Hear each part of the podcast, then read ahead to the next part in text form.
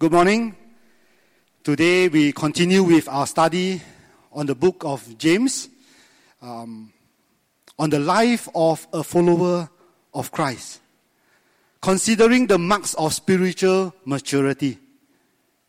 We ask ourselves, what is true religion? Have you asked yourself that question before? What is true religion? James tells us what is true religion. And today's sermon topic deals with conflict and pride. And how do we deal with conflict and pride? By submitting with contrition. All around us, there are wars, rumors of wars, conflicts, and fights. You don't have to look too far, right? It's happening in our everyday life. At all levels of human relationships between countries, between friends, between relatives, between siblings, between husband and wives, between Christians. Conflict, quarrels, fights, wars. Anger and greed fueled by pride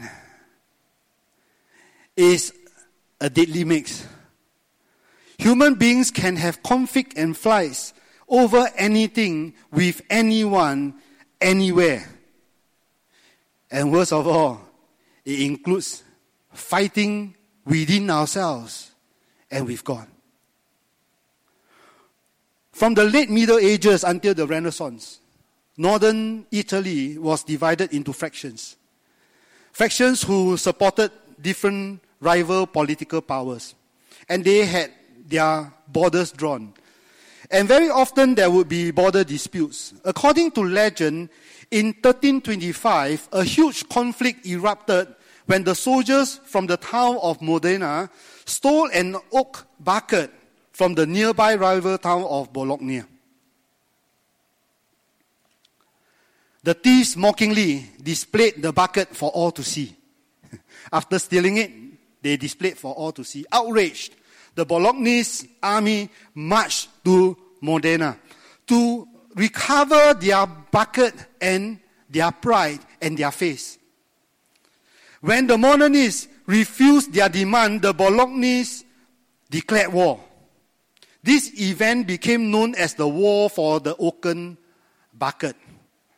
Bologna summoned a mighty army of 30,000 men at arms and 2,000 knights. And Pope Pope, Pope, Pope John the 22nd himself joined the chase of reclaiming the bucket. The modernists, by contrast, only gathered 5,000 men at arms and 2,000 knights. The two armies clashed on the afternoon of November 15 at Zappolino. Despite being outnumbered 5 to 1, the modernists managed to rout the Bolognese in just two hours of battle. The modernists then pursued the Bolognese all the way to the walls of Bologna, where they flaunted their victory before their humiliated enemy. A total of, you want to make a guess how many people died? A total of 4,000 men died that day, all because of one bucket. I do not know whether to laugh or to be sad. Because that is what happens during a conflict. There's hatred because that person has made you lose face. Your ego is bruised and you become angry and your pride is hurt. And sometimes it can become hatred, right? So, our first point is turning hatred to humility. Verses 1 to 10 of James chapter 4. Verse 1 reads like this. This is the New English translation. Where do the conflicts and where do quarrels among you come from? There are two questions here in this one verse. We will deal with one at a time. This letter is addressed to the 12 tribes dispersed abroad. His readers are fellow believing Jews, fellow Christians. And then what does he say? There are conflicts and fights, quarrels. You look around in Christendom. Sometimes we think that the church is a nice place. There shouldn't be any disagreements. There should be unity. We thank God for unity in QBC. But not all churches are like that. Not all Christians can live together in unity. You look around in Christendom, and throughout the ages, there have been conflicts and quarrels from the day of Christ until today. In the early church, the, they had some differing views on the divinity of Christ. They even stoned one another, put one another on the stake, and burned one another, calling them heretics because of differing views. Of course, there's the, the, the range is actually very wide.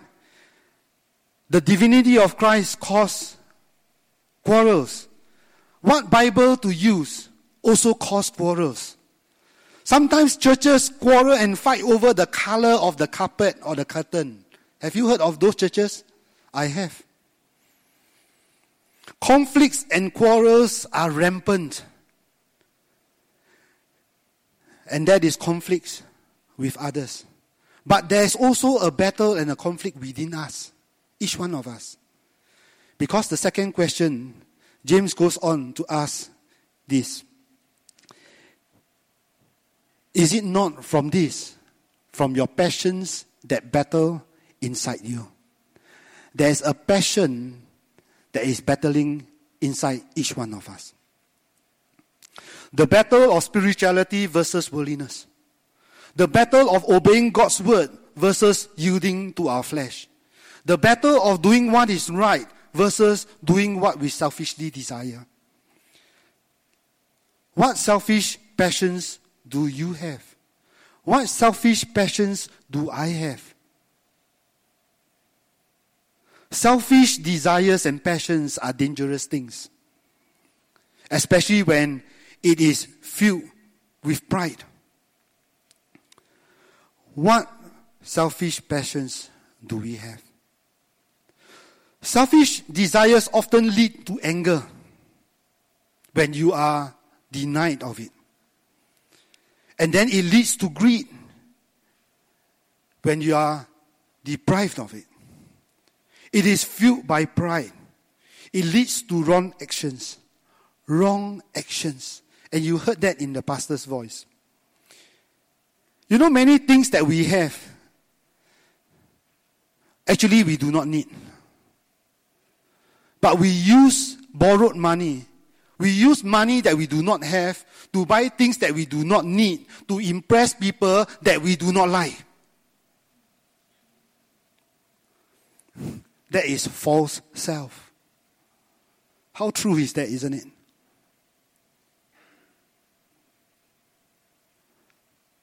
Verse 2 You desire and you do not have. You murder and envy and you cannot obtain. You quarrel and fight. You do not have because you do not ask. You ask and you do not receive because you ask wrongly. So you can spend it on your passions.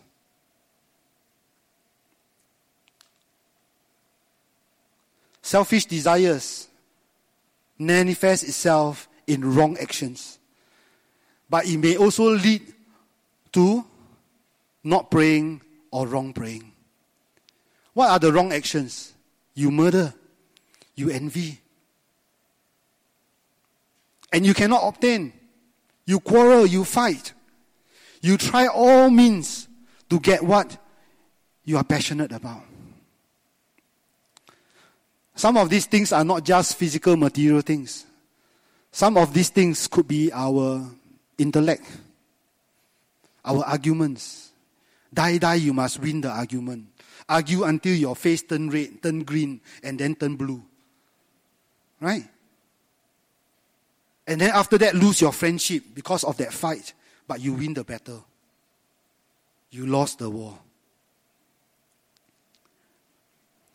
You do not have because you do not ask. You know why we did we you do not ask? Because we are too shy to ask God. Really. Those things and those things that we are passionate about and we know inside us that is not right, we dare not ask God. So we do not ask.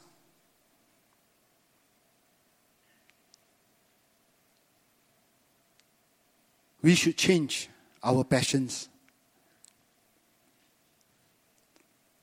It has been well said that the purpose of prayer is not to get man's will done in heaven, but God's will done on earth.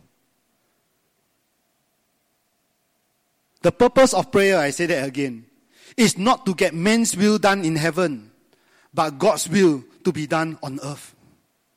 How are we praying? James continues to address those with selfish desires and what do they what does he call them? He calls them this interesting word called adulterer.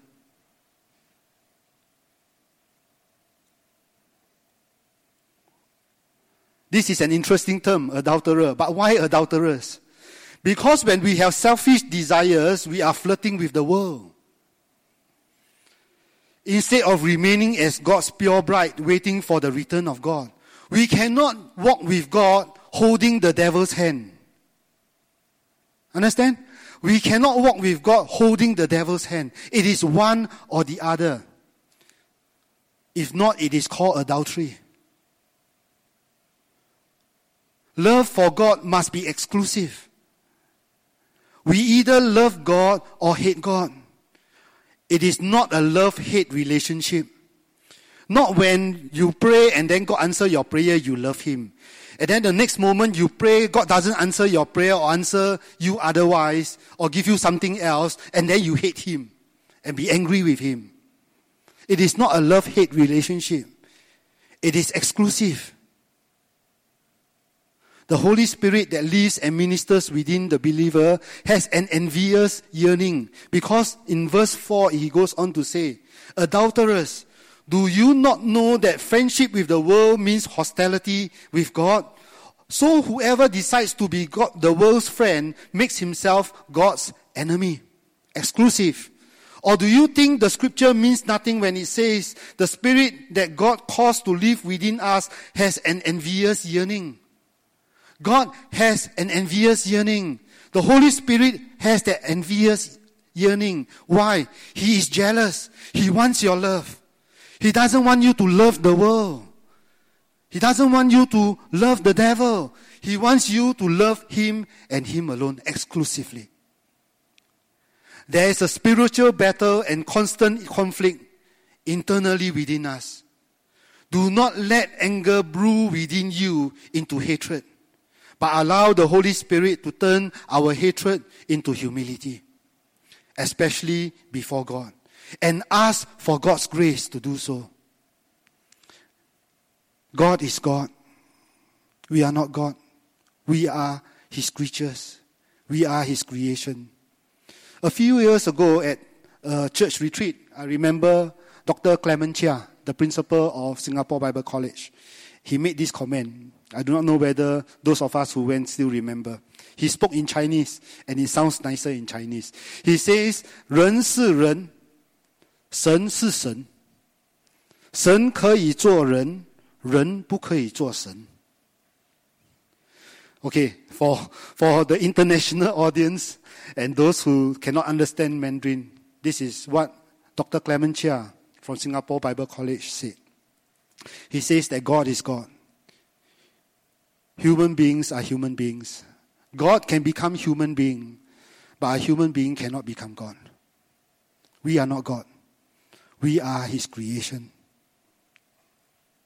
Remember, who is our Maker? So we must pray humbly. Pray humbly, and God blesses us with His grace. And He gives us not just grace, He gives us greater grace.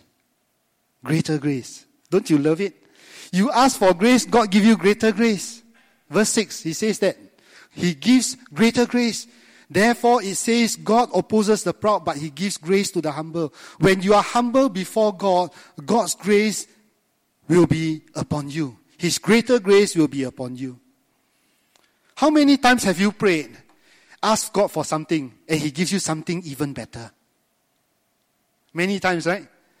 How many times have you prayed and asked God for something, and he denies you of that something, and you soon realize that hey, actually, that something is not good for me.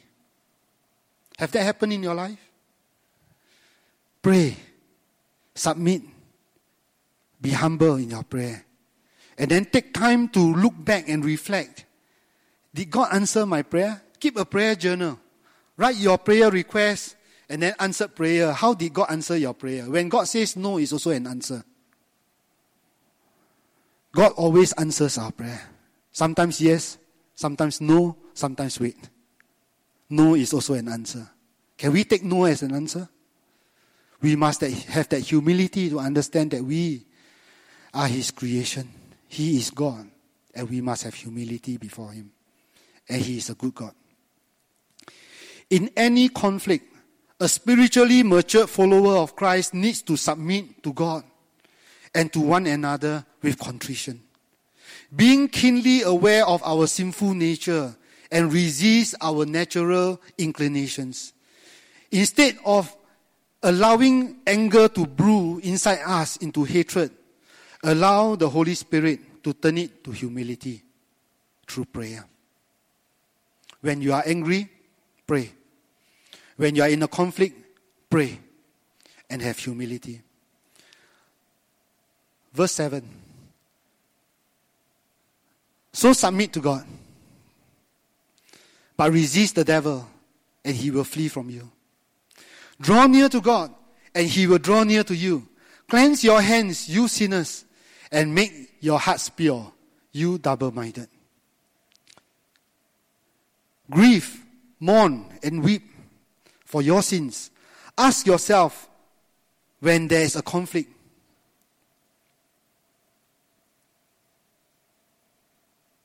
I haven't finished. Humble yourselves before the Lord, and He will exalt you. During conflict, it is not just you and the other party that is quarreling. The evil one has a part in it. The evil one. Why do I say that? The verse before that resist the devil. Resist the devil. Don't give the devil a foothold and draw near to God instead. Draw near to God with humility. Don't be double minded. Be single minded. Who is double minded? The adulterer is double minded. Why? Married already, still looking around, holding hands with another person. Double minded.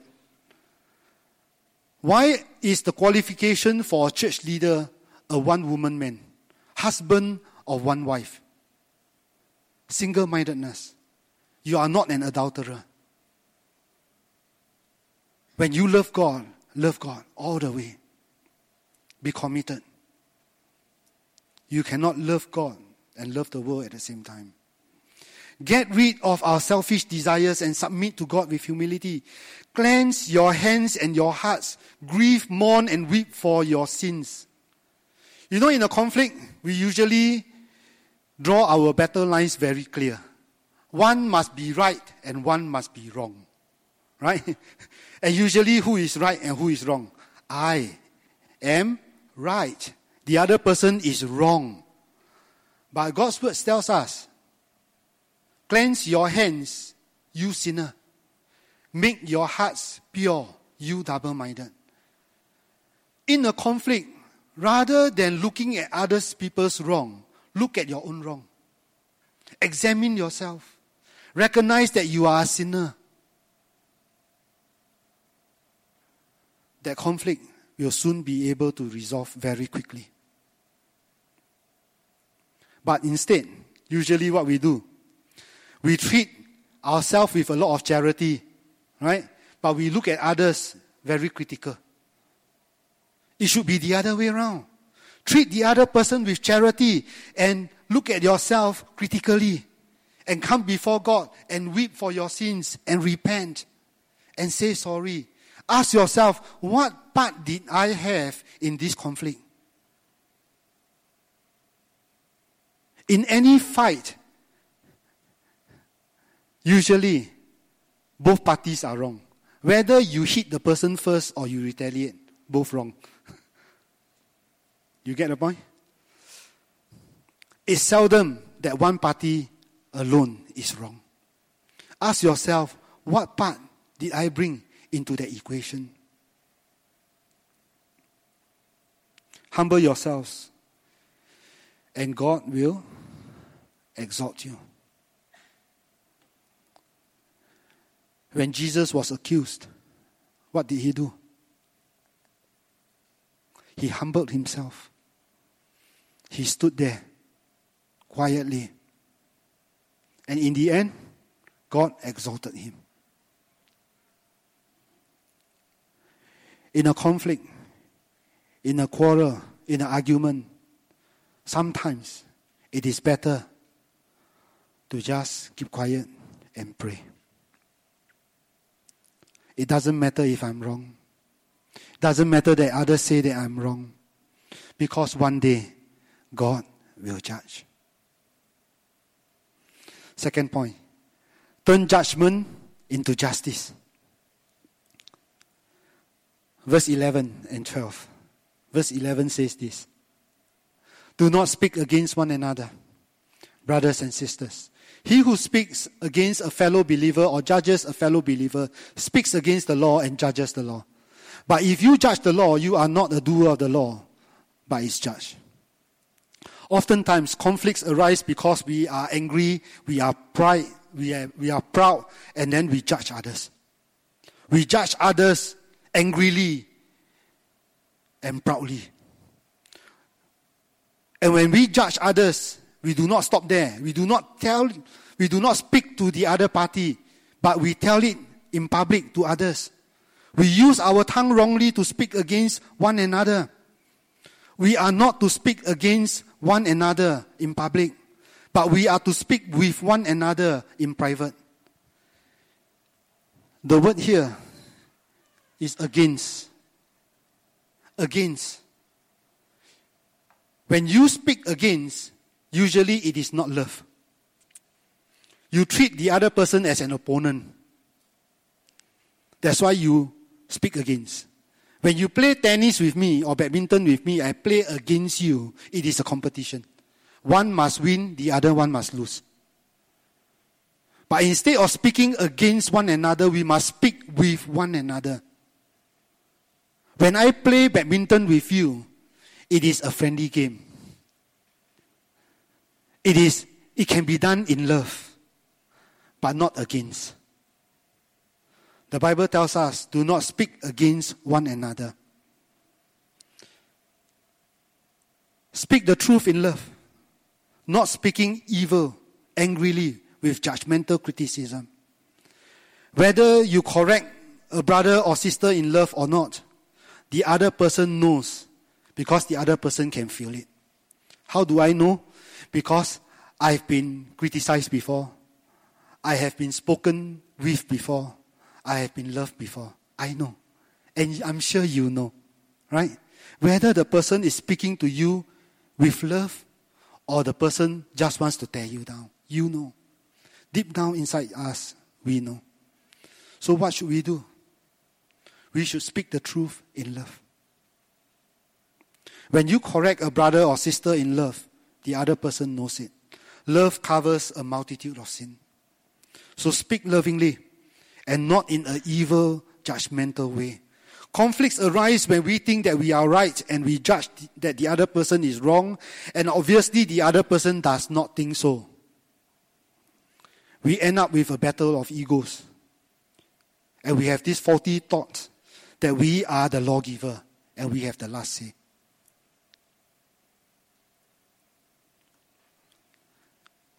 It is as though our interpretation of the law is the only right interpretation of the law. It must be done my way. You must listen to me. Period. Verse 12. But there is only one who is lawgiver and judge, the one who is able to save and destroy. On the other hand, who are you to judge your neighbor? Do not be proud. Do not be quick to judge because we don't have all the facts. We do not know people's motivation. We cannot read their heart. We cannot read their mind. We are not omniscient. We are not all knowing. There's only one who is all knowing. There's only one who is righteous, and he is the lawgiver. He is the judge. We ourselves have been judged by the law. We ourselves are sinners. So let's be critical of ourselves and treat others with love. Leave it to God to judge. We must be a doer of God's law and not a judge. A matured follower, this is true religion. A matured follower turns judgment into justice. If we want to judge, we ought to use God's law on ourselves and our own actions. Lastly, James concludes this chapter with the prideful self made man boasting about his plans. So the last point is turning boasting into belief. Verses 13 to 17. Verse 13. Come now, you who say, Today or tomorrow we will go into this or that town and spend a year there and do business and make a profit. You do not know about tomorrow, what your life, what is your life like? For you are a puff of smoke that appears for a short time and then vanishes. This, as I was reading this, it sounds like it can happen to any one of us, isn't it? Any businessman. I want to go here, I want to go there, I want to do this business, I want to stay there for a while, let the business take off before I come to another country, and so on and so forth, right? Where is prayer? Where is God? That's why I say he addresses the self made man. Here is someone who made a business plan presumptuously.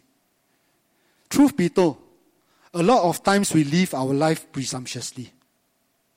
I look at my own life, it's the same. Last night when I sleep, I presume that I will wake up this morning, drive myself to church safely, and preach here. That was my presumption. We are all guilty, right? We are all guilty.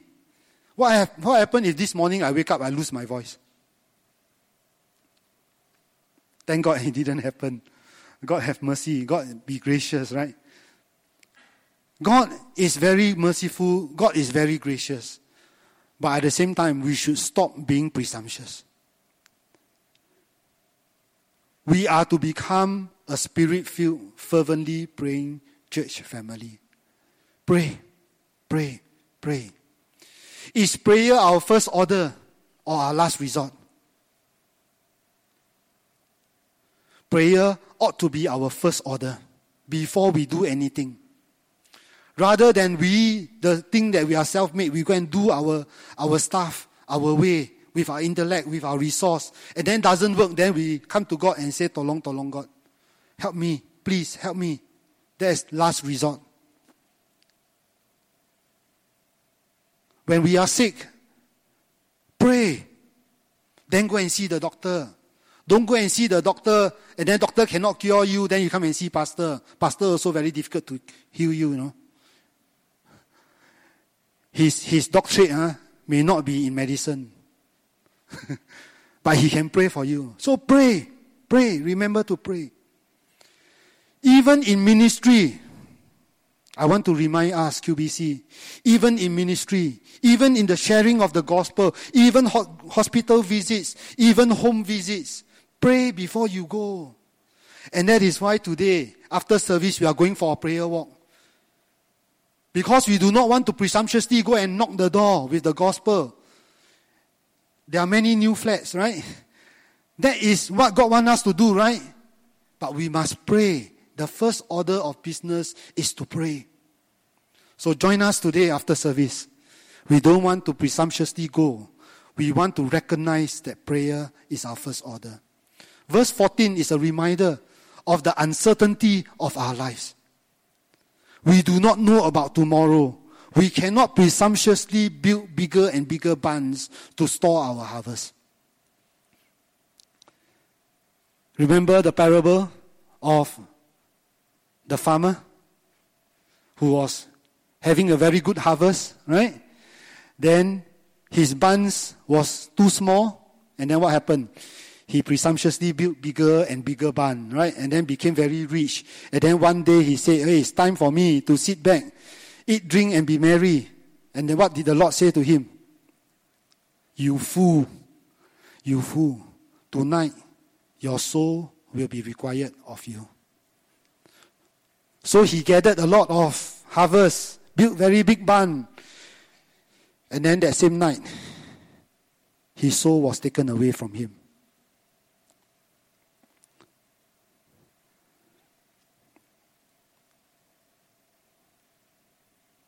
We cannot presumptuously eat, drink, and be merry. We ought to say instead, what should we ought to say in verse 15? You ought to say instead, if the Lord is willing, then you will live and do this or that. But, but as it is, you boast about your arrogant plans. All such boasting is evil. So whoever knows what is good to do and does not do it is guilty of sin. Instead of proudly and presumptuously charting our future and plans, we need to include the Lord. You must plan. I'm not saying that you don't plan, okay? What, what am I saying? What am I saying is you pray before you plan. Pray before you plan. Don't just plan. Include the Lord. Ask God what is His will. Before you send your child to a school, ask God, where should I send the child? Which school? I was very intrigued just now when Lucas shared. Huh? His school motto is To God be the glory. Sounds like a good school. I do not know what school is that.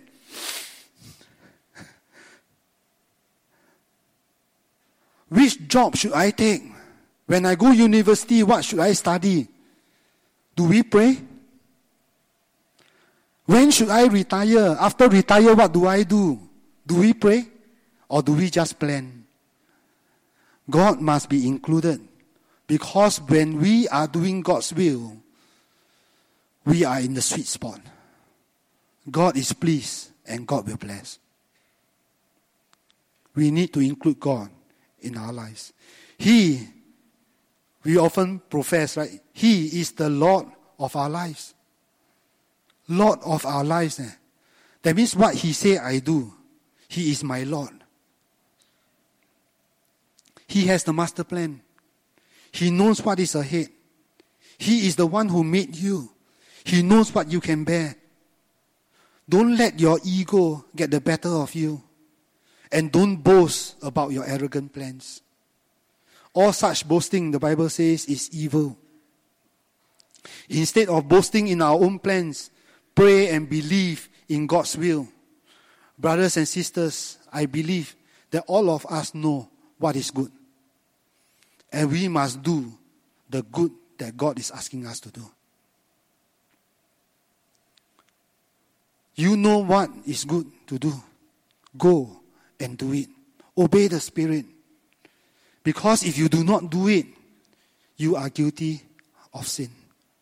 That is what the scripture says. If you know and you do not do it, if I know and I do not do it, I am guilty of sin. So you know that you must pray. You know that you must be humble.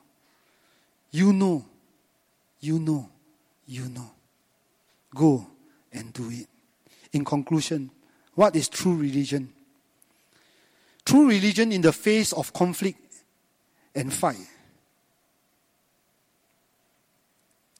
A mature person of Christ turns hatred into humility, turn judgment into justice, and turn boasting into belief.